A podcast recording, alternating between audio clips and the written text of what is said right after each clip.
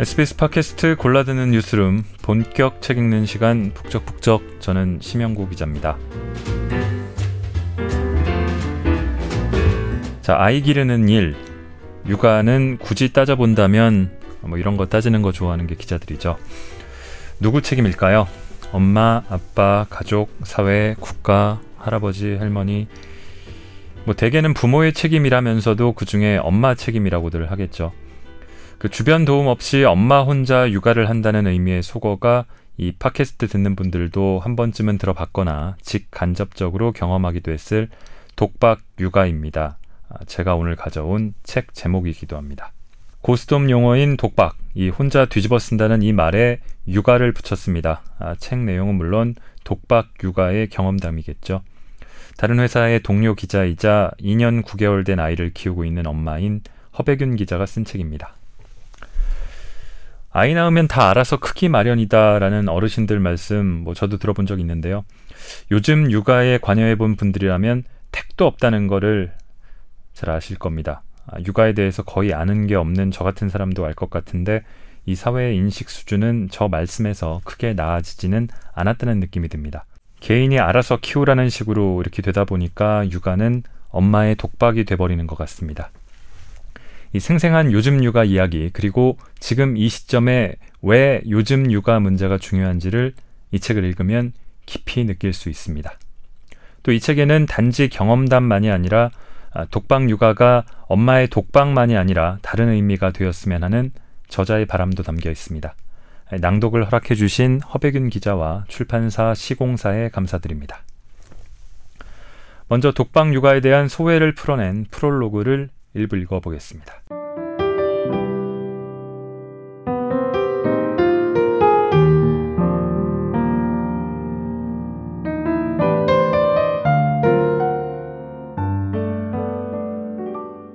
독박육아란 홀로 독자의 바가지를 의미하는 박자를 덧붙여 오로지 엄마 혼자 육아를 하게 되었다는 의미의 은어입니다.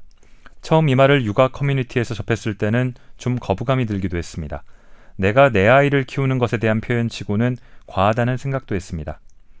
그럼에도 이 말을 제 육아 경험에 대입한 이유는 저를 비롯해 지금 이 대한민국에서 아이를 키우며 살아가는 수많은 초보 엄마들이야말로 독방 육아를 경험하고 있는 첫 세대라고 생각하기 때문입니다. 이 엄마들은 여권 신장의 수혜를 오롯이 받으며 자랐고 열심히 공부해 좋은 대학, 좋은 직장에 가고 자아 실현하는 것을 최고의 가치로 여기며 자란 첫 세대입니다. 그런데 갑자기 결혼과 함께 엄마로서의 삶에 접어드니 이전과는 모든 게 달라져 좌절하고 있는 세대이기도 합니다. 과거 대가족 시대에는 할아버지, 할머니, 삼촌, 고모 등 다양한 가족들이 함께 생활하며 같이 아이를 키웠습니다. 또한 앞선 세대로부터 육아의 기술과 지혜를 전달받기 쉬운 환경이었습니다. 하지만 지금은 아이를 돌보는 것이 온전히 엄마만의 몫이 되었습니다. 또한 여성도 육아뿐만이 아니라 생계의 일부를 담당해야 합니다. 그러다 보니 현실에서 마주해야 하는 엄마로서의 삶은 대가족 시절의 그것보다도 더욱 팍팍하고 힘들어졌습니다. 이에 대한 지식과 대비가 전혀 없는 요즘 엄마들이 갑작스레 닥쳐온 현실을 이해하기도 견뎌내기도 버거워진 것은 어찌 보면 당연한 일입니다.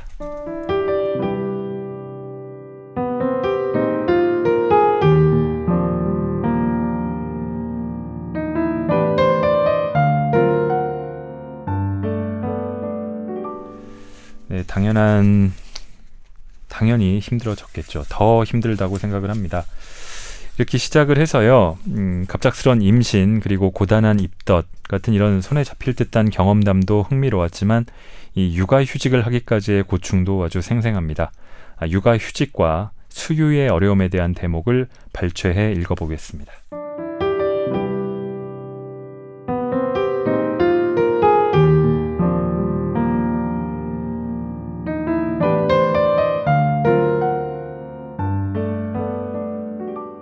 커피 한 잔, 과자 몇 조각에도 임신부가 그걸 먹어도 되느냐 하며 걱정 어린 말을 보태던 사람들이 정작 어떤 때에는 뭐라 설명할 수 없는 복잡한 시선을 보내기도 한다. 직장 상사나 동료들에 대한 말이다. 회사의 임신 사실을 알리려면 여러 가지로 마음이 복잡해진다. 저 임신했어요. 라고 말하는 순간 상사의 머릿속에는 앞으로 이 직원이 얼마나 더 일할 수 있을까? 빈자리는 어떻게 채워야 할까? 등의 계산이 먼저 떠오를 것임을 불보듯 뻔히 알기 때문이다. 우리 회사만 하더라도 불과 얼마 전까지 출산 후 1년 3개월을 꽉 채워 휴직한 예가 거의 없었다. 그러다 어느 한 명이 육아휴직 1년을 신청했더니 누군가가 이제 아무개는 회사에 안 돌아오겠구나 라고 했다. 육아휴직을 1년 쓴다는 것을 마치 뭔가 크게 잘못된 행동처럼 여기는 분위기였다. 상황이 이렇다 보니 나 역시 육아휴직을 얼마나 오래 써야 할지 고민하지 않을 수 없었다. 분위기상 주어진 휴직 기간을 다 쓰면 안 될 것 같았다. 그래서 처음에는 6개월만 육아휴직을 사용하고 돌아와야겠다고 생각했다. 육아휴직은 최대 1년의 기간을 한 번 나눠서 사용할 수 있기 때문에 출산휴가 3개월을 합쳐 아기가 9개월이 될 때까지 휴직을 한 뒤 아이가 초등학교에 들어가면 남은 6개월을 사용하겠다는 야심찬 계획이었다. 그러자 몇몇 후배들이 선배가 육아휴직을 다 써줘야 우리도 쓸 수 있다며 눈치 보지 말고 당당하게 휴직을 누리는 선례가 되어달란다. 옳은 말이었지만 그래도 쉽지 않은 결정이었다. 아기 봐줄 사람이 전혀 없다는 핑계로 1년 육아휴직 계획을 제출하면서도 나는 상사에게 일단 1년 신청하는데 상황 봐서 그 전에 돌아오든가 할게요. 라는 구차한 사족을 달았다. 정말 눈치가 보였다. 결국 1년 3개월간 휴직 후 복직했지만 마음은 편치 않았다. 임신을 하면서 본격적으로 찾아보기 시작한 임신과 출산, 육아 관련 인터넷 커뮤니티에는 내가 접한 것보다 훨씬 냉정하고 혹독한 현실을 알려주는 이야기들이 정말 많았다. 임신이 곧 퇴사를 의미하는 일터가 너무 많았다. 육아휴직을 허락해주지 않는 경우도 허다했다. 임신했다고 회사에서 잘리지 않으면 감사한 일이었다. 그래서 출산휴가 3개월만 쓰고 젖먹이를 떼어놓고 복직하는 엄마들도 정말 많았다. 권고사직은 흔한 일이었다. 출산휴가 급여와 실업급여를 맞바꿔야 하는 기이한 협상을 강요받기도 했다. 임신부의 시간의 근무를 금하는 법이 있기도 하지만 옛날에는 다 했다. 임신 중에 야근한다고 큰일 나냐. 이런 식의 잔소리가 쫓아오면 눈치를 보지 않을 수 없다. 게다가 이런 일들이 벌어지는 직장이 특별히 악덕하기로 소문난 기업이라거나 아주 예외적으로 막대 먹은 상사들이 있는 곳도 아니다. 그러니 가뜩이나 힘든 예비 엄마들의 마음은 더 작아질 수밖에 없다. 아기가 조금 커서 외출을 하려고 보니 가장 먼저 수유가 문제였다. 그래서 외출 장소는 무조건 수유실이 갖춰진 곳, 약속 장소도 가능한 한 백화점이나 쇼핑몰로 잡았다. 수유실이 없는 곳으로 외출해야 하는 경우에는 집에서 나가기 직전까지 아기에게 젖을 물렸다가 두세 시간 안에 집으로 돌아와야 했다. 아기가 5개월이 됐을 때 친정이 있는 미국에 갔더니 수유실이라고는 찾아볼 수가 없었다. 우리나라 백화점과 마트의 수유시설이 새삼 고마웠다. 서울에서는 지하철을 타고 있다가도 수유실이 있는 역을 찾아 내려서 급히 젖을 먹일 수 있었지만 친정이 있는 지역은 그러지 못했다. 두 달 머무르는 동안 다른 주에 있는 쇼핑몰에서 딱 한 번 수유실을 이용해 봤다. 부모님 차를 타고 이동할 때는 차에서 내리기 바로 전까지 젖을 먹여야 했다. 밖에서 머무는 시간이 길어지면 초조해졌다. 한 번은 번화가에 있다가 시간이 늦어져 레스토랑 제일 구석 자리에 앉아 옷으로 가리곤 몰래 젖을 먹이기까지 했다. 그나마 화장실에는 대부분 기저귀 가리대가 있어 아기를 거기에 받쳐서 안고 서서 젖을 먹일 수 있었다. 그마저도 없을 때는 변기 뚜껑을 덮고 그 위에 발을 올려 아기를 받쳐 안고 젖을 먹인 적도 있다.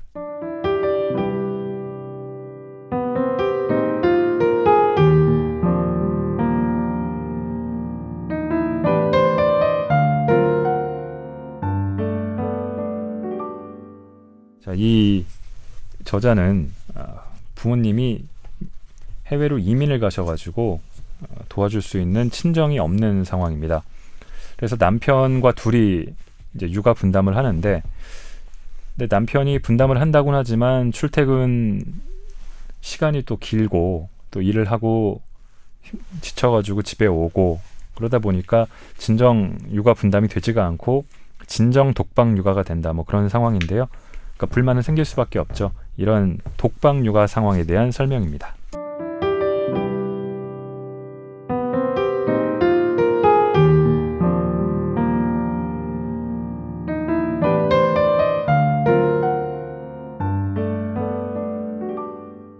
가끔 육아휴직 중인 나를 보고 일 안 하고 쉬니 좋겠다고 말하는 사람들이 있었다.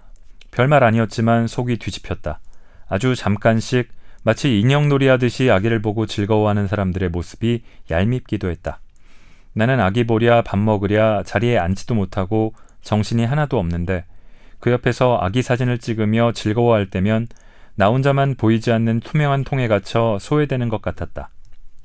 한 번은 시댁에 먼 친척들이 모여 식사를 하는데 딱 한 분이 내게 아기 내가 봐줄 테니까 앉아서 밥 좀 먹으라고 해주셨다. 고개가 저절로 숙여지며 두고두고 감사한 생각이 들었다. 잘 거 다 자고 먹을 것도 다 먹으며 퇴근하고 겨우 세네 시간만 아기와 만나면 되는 남편이 밖에서는 아기가 이랬다 저랬다 하며 입에 침이 마르도록 자랑을 하는 것도 듣기 싫었다. 자기가 뭘 한다고 고생은 나 혼자 하는데 꼭 자기가 아기를 다 본 것처럼 생색을 내는 것 같았다. 이 정도로 내 마음은 꼬일 대로 꼬여 있었다. 사실 남편은 왕복 3, 4시간이 넘는 출퇴근 생활을 하면서도 집에 와서 엉덩이 한 번 제대로 못 붙일 정도로 집안일을 하고 아기를 봐주었다. 하지만 태생적으로 주어진 역할 자체가 너무 차이가 났기 때문일까 내가 아기를 키우느라 배를 골아가며 좀비 같은 몰골로 변해가는 동안 남편이 해준 일은 기껏 젖병을 닦아주거나 기저귀를 갈아주는 것이 전부였다. 아기를 두고 느끼는 부담의 크기도 전혀 달라 보였다. 아기가 몸이 좀 불편해 보이거나 평소보다 더 때를 쓰면 나는 내가 뭘 잘못했나? 대체 뭐 때문에 이러는 걸까? 하며 머릿속이 새까매지는데 남편은 늘 한마디로 상황을 정리하곤 했다. 애들은 다 그래. 콧물 줄줄 흘리는 아기를 보며 내가 마음 아파하면 감기 좀 걸려봐야 면역력이 생겨 라고 하고 아기가 때를 써서 너무 힘들었다고 토로하면 내일은 안 그러겠지로 끝났다. 지금 와서 생각하면 남편이 그렇게 중심을 잃지 않고 듬직하게 버텨준 것이 고맙기도 하다. 하지만 당시에는 내 고통이 공감받지 못하는 것 같아 답답하고 아기를 향한 책임감의 크기와 종류가 서로 너무나 다르다는 걸 실감하게 되어 힘들었다. 실제로 아기와 관련된 모든 일에 있어 그 권한과 책임은 전적으로 엄마인 내 몫이었다. 언제 기저귀를 갈아야 할지, 어떤 옷을 입혀야 할지, 심지어 당장 물을 먹일지 말지도 엄마가 결정해줘야 했다. 만날 똑같은 자리에 놔두는 아기용품들을 어쩜 그렇게 일일이 쓸 때마다 물어보는지, 또 내복 바지는 어째서 항상 거꾸로 입히는지. 하긴 안경이 없으면 한 치 앞도 볼 수 없으면서도 아침마다 내게 자기 안경이 어디 있는지를 묻는 사람이니 육아 분담은커녕 아이를 둘 키우는 것이나 다름없이 느껴질 때도 많았다. 육아 분담이 전혀 안 이루어지는 상황에서 아이를 오롯이 책임지고 있다는 부담은 곧 외로움의 근원이 되었다. 못 먹고 못 자서 몸이 힘든 것과 별개로 어디 하나 기댈 곳 없는 마음이 진심으로 외로웠다. 아이를 통해 얻는 즐거움과 기쁨만큼 근심과 걱정도 쌓여갔다. 내 감정이 온전히 내 것이 아닌 것 같았다. 그런데 아무도 내 감정을 이해하지 못했다. 내 상황을 객관적으로 이해하고 공감해 주는 것이 아니라 그저 아이 낳고 호르몬 변화 때문에 그렇다는 식의 말을 들을 때에도 섭섭했다. 내 말과 행동, 표정까지 아기의 정서에 영향을 끼친다고 생각하니 더 괴로웠다. 아기가 너무 심하게 울어서 가끔 나도 화를 참지 못하고 빽 소리를 지를 때가 있었는데 그러고 나서 아기가 평소와는 살짝 다른 행동을 한다거나 더 많이 울기라도 하면 아까 내가 화를 내서 아기가 불안해하나 하는 생각에 마음이 아팠다. 마치 이 아이의 정서에 중대한 문제가 생겨버린 것처럼 죄책감이 부풀어 올랐다. 저 어린 것이 운다고 그걸 못 참고 소리나 지르는 엄마라니. 아기의 성격에 혹시라도 모난 점이 생긴다면 모두 내 탓일 것만 같아 자책으로 나 자신을 올감했다. 그럴수록 더욱 화나고 괴로웠다.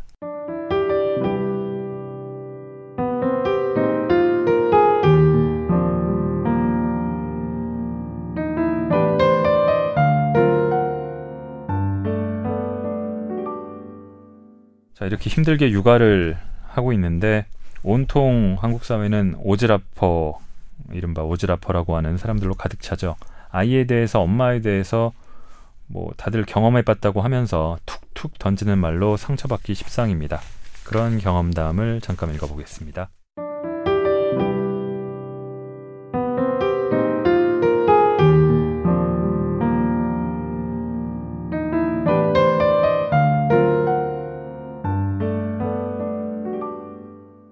가족 친지들뿐만이 아니다. 길에서 만나는 어르신들은 어쩜 아이만 보면 그렇게 한마디씩 꼭 하시는지. 겨울에 아기를 안고 길을 걷는데 바람이 쌩쌩 불었다. 행여나 아기가 추울까봐 담요를 꼭 덮어주었는데 아기는 답답하다며 담요를 걷어차 버리고 바깥으로 양팔을 쭉 뻗었다. 몇 번이나 어르고 달래도 소용이 없었다. 아기가 빽빽 울어젖히며 하도 난리를 치는 통에 결국 빨리 집에 나가야겠다 하고 발걸음을 옮겼다. 그렇게 아기와 씨름하며 버스 정장까지 10여 분 남짓 걷는 동안 다섯 명의 아주머니가 나를 보자마자 아기 춥다를 외쳤다. 마치 정해진 코스마다 서서 나를 기다리고 있던 것 같기까지 했다. 다섯 번째로 아기 춥다를 들은 뒤 나는 걸음을 멈춰버렸다. 나도 안다. 나도 아기에게 담요를 덮어주려고 애쓰고 있다. 나도 아기가 추울까봐 걱정이 된다. 하지만 내 마음대로 되지 않는 이 상황을 어쩌란 말인가. 아무 개념 없는 모자란 엄마 취급을 받은 것 같아 속상했다. 그냥 주저앉아 울고 싶었다. 비슷한 일은 지난 여름에도 있었다.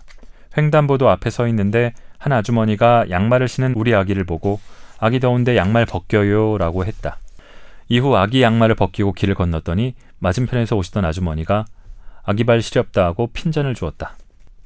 아무리 초보여도 한 아이의 엄마다. 존중받고 싶다. 일을 하고 동시에 아기도 키우려면 그래서 누군가의 도움을 받게 되면 엄마의 주도권은 당연히 줄어들고 또 100% 엄마의 생각만 고집할 수도 없다. 그렇지만 최소한의 부모권은 인정받고 싶다. 아이와 함께하는 시간의 길이와 무관하게 부모로서의 생각과 의지만큼은 마땅히 존중받고 싶다. 부모가 된 자식을 여전히 아이로 보는 어른들의 시선. 그럼에도 부모에게 의지하지 않고는 마음 편히 아이를 키울 수 없는 현실. 이 모든 것들 사이에서 엄마들은 이러지도 저러지도 못한 채 마음만 아프다.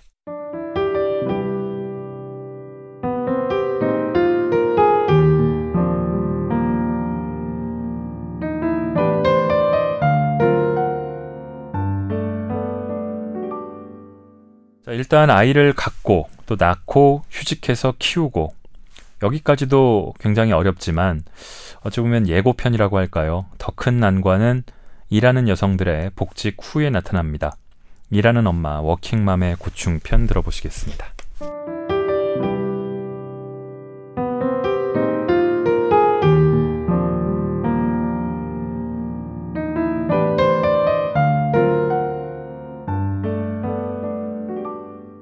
도대체 이 어린애를 온종일 남한테 맡기면서까지 일을 하려는 이유가 뭐예요? 복직이 가까워질 무렵 동네에서 알게 된 한 엄마가 내게 물었다. 일을 하려는 이유라니. 순간 머릿속이 새하얘졌다. 입이 열리지 않았다. 그러게요. 제가 좋아서죠 뭐. 겨우 이 말을 내뱉고 나니 천하에 둘도 없는 매정한 엄마가 된 기분이었다. 내게 육아는 그동안 살면서 한 번도 해보지 않았던 아주 근본적인 물음의 답을 끊임없이 찾아야 하는 과정이었다. 나는 왜 일을 하는가? 라는 질문에 대한 대답도 육아를 하면서 찾게 되었다. 어려서부터 일을 하지 않는 내 모습을 생각해 본 적이 없다. 초등학교부터 대학교까지 16년 동안 정규 교육을 받는 것과 같이 학교를 졸업한 뒤에 직장에 다니는 것은 내게 지극히 당연한 일이었다. 그러니 내가 일을 하는 것에 대한 거창한 이유 따위는 깊이 생각해 본 적이 없었다. 하지만 임신과 출산 그리고 육아라는 일련의 과정 속에서 이토록 당연했던 내일에 대해 진지하게 고민해야 했다. 너무 혼란스러웠다. 여성이라는 이유만으로 출산을 했다고 해서 일을 그만두는 것은 우리 어머니 세대에나 있었던 일이라고 생각했는데 현실은 그렇지 않았다. 아기를 낳고 산후조리원에 간 뒤에야 적지 않은 엄마들이 출산과 함께 일을 그만둔다는 사실을 알게 되었다. 충격이 시작됐다. 내가 세상 물정을 몰라도 너무 몰랐던 것이다. 육아와 무관하게 여성도 누구나 사회생활을 하고 일을 계속하는 것은 책에 나오는 세상에서나 가능한 일이었다. 실제로 여성 5명 중 1명이 결혼과 육아로 인해 직장을 그만둔다. 여러 통계를 매년 접하면서도 내가 이 과정을 직접 경험하기 전에는 이 수치가 무엇을 의미하는지 알지 못했다. 나와는 관계없는 일이겠거니 했다. 착각이자 오만이었다. 아기를 키우며 만난 많은 엄마들 사이에서 나는 단연 튀는 존재였다. 임신한 몸으로 꿋꿋이 만사까지 회사를 다녔고 출산 휴가와 육아휴직을 1년 3개월 다 채워 쓴 엄마. 친정 가족들이 해외에 있어 마음 놓고 아기를 맡길 곳 없으면서도 돌쟁이를 두고 복직을 결심한 엄마. 이런 엄마는 분명 보통의 평범한 엄마가 아니었기에 그렇게까지 하면서 일을 하려는 이유가 대체 뭐냐는 질문을 수시로 들어야 했다. 그 앞에 자아 실현이라는 단어를 입에 올리고 나니 나 자신이 너무 허황된 생각을 갖고 있는 것처럼 느껴지기도 했다. 많은 엄마들이 육아에 전념하며 전적으로 아이의 일과에 맞춰 생활하고 있다. 아이의 스케줄에 따라 사람들과 약속을 잡는다. 아이에게 오늘 뭘 먹일지가 큰 고민이다. 아이가 조금만 더 크면 다시 일을 하고 싶다는 바람을 갖고 있는 엄마들도 많지만 대부분 그 바람은 기한도 없이 늦춰지곤 했다. 아이가 세살이 지나면 일을 해야지 했다가 세살은 다섯 살 초등학교 입학, 이런 식으로 미뤄진다. 물론 아이에게 전념하는 삶도 충분히 의미가 있다. 나 역시 예쁜 내 아이와 많은 시간을 함께하며 아이만을 위해 살아보고 싶다고도 생각한다. 그래서 나 역시 일을 계속할지 말지 고민한다. 과감하게 일을 그만두고 아이에게 올인한 엄마들이 부럽기도 하다. 물론 내가 일을 안 하게 되면 당장 가정 경제에 큰 여파가 올 것이다. 그러니 일을 그만둘 수 없는 이유가 돈인 것도 분명하다. 그런데 돈 때문이 아니더라도 내가 좋아하는 일이자 할 줄 아는 유일한 일이기도 한 이 직업을 포기하기는 참 힘들다. 직장을 그만두고 난 다음 다시 일을 하고 싶을 때 경력을 이어갈 수 있는 가능성은 매우 희박하다. 각종 사고가 발생하는 어린이집에 돌도 안 된 아기를 밀어넣고 생판 모르는 남에게 아기를 맡기면서까지 일을 계속해야 하는 그럴싸한 이유를 매일 아침 회사로 향하는 나 자신에게 묻곤 한다. 최소한 세 돌까지는 엄마가 직접 키우는 것이 좋다는 육아 이론을 거슬러야 할 만큼 내가 꼭 일을 해야 하는 이유 또한 찾고 있는 중이다. 그리고 이런 생각들은 복직을 한 지 여섯 달째인 오늘까지도 매일 아침 출근길마다 내 어깨를 짓누른다. 감히 아기가 아닌 나를 먼저 생각한 것에 대한 죄책감을 떨쳐내기가 쉽지 않다. 내가 좋아하는 일을 하면서도 내가 사랑하는 아이를 잘 돌보고 키울 수 있는 환경은 언제쯤 당연해질까? 일과 육아 둘 다 잘하는 것이 욕심일 수밖에 없는 현실이 안타깝다. 임신하기 전 국회에 출입하며 보육 관련 전문가라는 한 국회의원을 만난 적이 있다. 마침 동석했던 기자들이 모두 여성이어서 보육 문제가 화제거리가 되었는데 그 의원은 여성도 더 당당히 일하고 일과 가정의 양립이 가능한 사회가 되어야 한다며 관련 정책을 자신이 주도하고 있음을 자랑스럽게 말했다. 그는 자신이 주도하는 정책만 실현되면 육아 때문에 일을 포기하는 것이 오히려 이상한 세상이 될 거라며 꿈 같은 이야기도 늘어놓았다. 그러자 한 기자가 나중에 일하면서 아기를 봐줄 사람이 없어 걱정이라며 현실적인 고민을 토로했다. 갑자기 그 의원이 깜짝 놀라며 물었다. 아니, 왜 친정엄마가 안 봐줘요? 진심으로 놀라는 눈치였다. 이렇게 할 말을 잃게 되는 순간은 한두 번이 아니었다. 경제 전문가라던 한 국회의원도 왜 부모님께 애를 안 맡기느냐고 물었다. 누구든 육아의 해법 그 마지막에는 부모님을 갖다 댔다. 일과 가정의 양립을 해결하는 최선책은 곧 친정엄마였다. 그때는 정치인이 아직도 저렇게 현실을 모른다. 어떻게 저런 고리타분한 이야기를 하느냐고 볼멘 소리를 했는데 막상 부딪혀 보니 슬프게도 그게 진짜 현실이었다. 임신 소식을 알리자 주위에서 모두 당연한 듯 해외에 있는 친정엄마가 언제 오는지를 물어 지겨울 정도였는데 친정엄마 없는 독방 육아를 경험하고 나니 왜 다들 그렇게 물었는지 알 수 있었다. 육아휴직 중에도 친정엄마가 절실했지만 복직을 하려고 보니 더더욱 친정엄마 없이는 불가능할 것 같았다. 서른 살이 되어서도 엄마와 통화할 때마다 세 살 아기처럼 투정을 부리고 원망도 많이 했다. 아주 진지하게 엄마가 해외 생활을 접고 가족들을 놔둔 채 나와 함께 살 수 있는 방법이 뭘까 궁리해 보기도 했다. 그 정도로 친정엄마 말고는 대안이 없는 현실이 너무나 답답했다. 어린이집, 베이비시터 등 제도나 사람은 많다. 그런데 그러한 대안들도 내 아기를 진짜 믿고 맡길 수 있는 지원군이라기보다는 시설, 일자리, 돈의 문제로 먼저 다가오는 건 어쩔 수 없다. 게다가 뉴스와 신문에서는 남이라는 존재가 얼마나 무서울 수 있는지를 하루가 멀다 하고 전해주었다. 새삼 핏줄의 위대함을 느낄 수밖에 없는 각박한 세상이다. 부모에게 엄청난 부담을 안기면서도 남에게 맡기는 것보단 나으니까 하며 위안을 삼을 수밖에 없다. 여고 동창들은 모두 약속이나 한 듯 아기의 탄생과 함께 친정 근처로 이사를 했다. 친정 엄마의 도움을 받아야 하기 때문이었다. 남편 지인들 가운데서도 처가살이는 이제 흔한 일이 됐다. 육아와 일을 병행하려면 불가피한 선택이다. 헬리콥터 마음을 비웃고 부모로부터 독립하지 못한 성인 자녀들과 그들의 부모를 비판하지만 막상 닥쳐보니 부모에게 의존하지 않고는 육아와 일을 함께하기 쉽지 않은 사회에 살고 있다는 걸 인정해야 했다. 내 가정을 꾸리고 부모가 됐는데 여전히 부모 말고는 기댈 데가 없다는 게 화가 났다. 게다가 친정엄마는 무슨 죄인가. 기껏 딸을 키우고 공부도 다 시켜놨는데 그 딸이 사회생활을 계속하기 위해 또다시 뒷바라지를 해야 한다니. 지금껏 엄마로 평생을 헌신하신 분께 또다시 아이의 할머니로 살아달라고 요구하는 것은 얼마나 이기적인 일인가. 그럼에도 딸에게 아기까지 봐주지 못해 매일 미안하다고 말하는 엄마. 그리고 너무 힘에 부친 나머지 그 미안하다는 말이라도 들어야 직성이 풀리는 딸. 뭔가 비정상적인 상황임이 분명하다.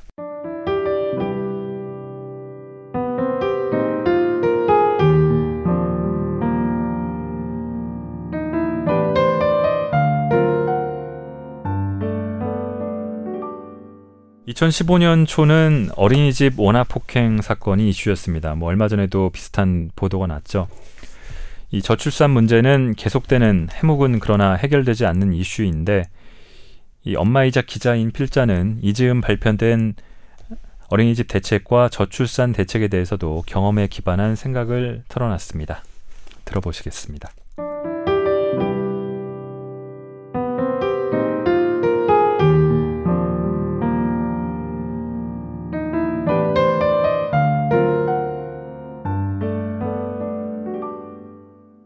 보육 문제를 통틀어 가장 바뀌어야 할 아주 근본적인 문제 중 하나는 부모의 근무 시간이다.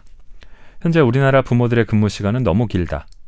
아빠의 양육 참여를 위해 아빠이달 인센티브를 1개월에서 3개월로 늘리고 아빠들도 육아휴직을 이용할 수 있도록 장려한다는데 사실 이런 제도는 별 실효성이 없다. 그보다는 일에 대한 사회 전반의 인식과 분위기를 개선하지 않으면 안 된다. 오후 6시에서 7시에 집에 도착할 수 있는 퇴근 시간을 가진 직장이라면 하원 도우미를 고용하지 않아도 된다. 나처럼 어린아이를 키우는 엄마가 어린이집이 끝나는 시간에 맞춰 일을 마칠 수 있게 해주면 월 100만 원 이상의 추가 비용을 들일 필요가 없을 것이다. 따라서 국가가 할 일은 일하는 부모에게 돈 몇십만 원을 더 쥐어주는 것이 아닌 근무 시간이 길어야 일을 열심히 더 잘하는 것으로 여기는 사회적 분위기를 바꿔나가는 것이다. 근무 시간도 긴데 아이를 봐주는 곳도 없다.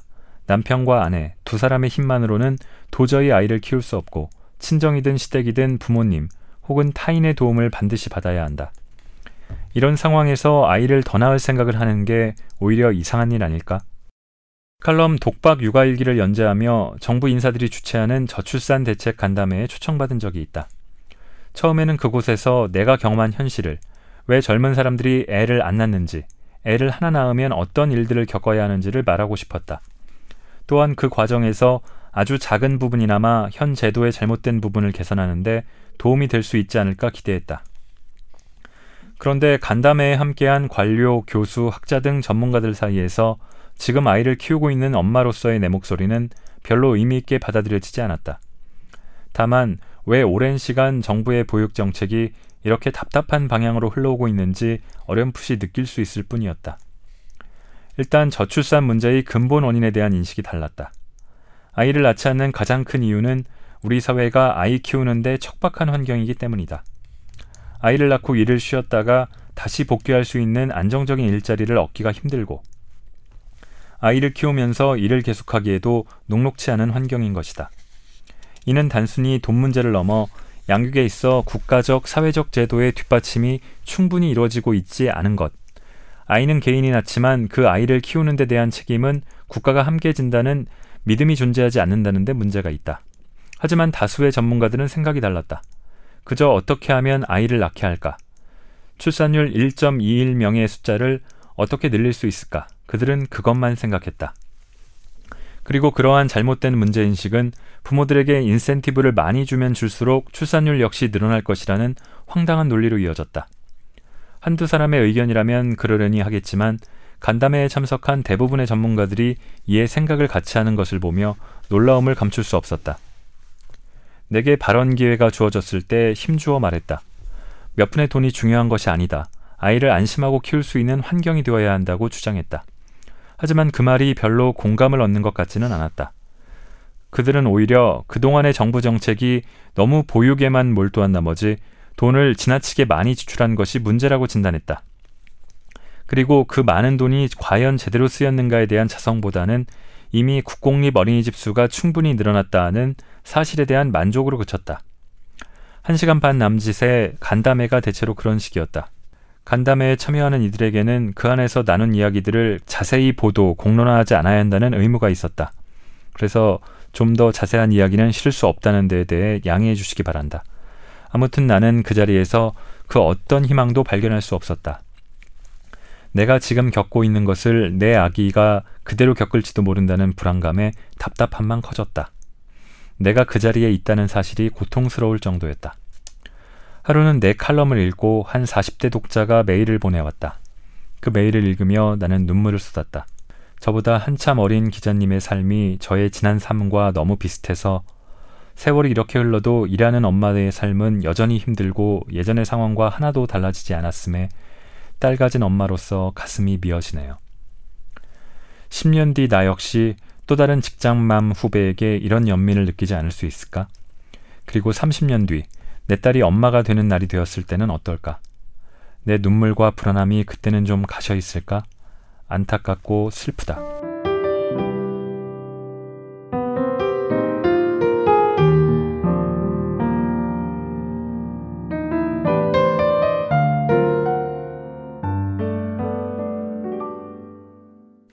이외에도 뭐 여러 에피소드들과 많은 읽을 거리들이 있습니다.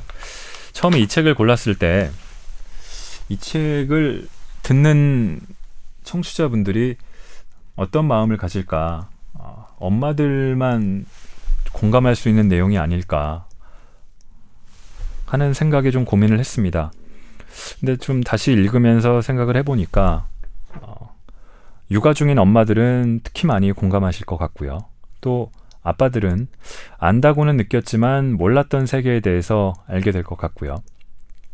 또 육아의 시기를 이미 거쳐 오신 분들은 요즘 육아에 대해서 새롭게 눈뜨게 될 것 같고 또 육아를 앞으로 맞이하실 분들은 좀 뭐 마음 단단히 먹고 대비할 수 있지 않을까 하는 그런 긍정적인 생각을 해봤습니다.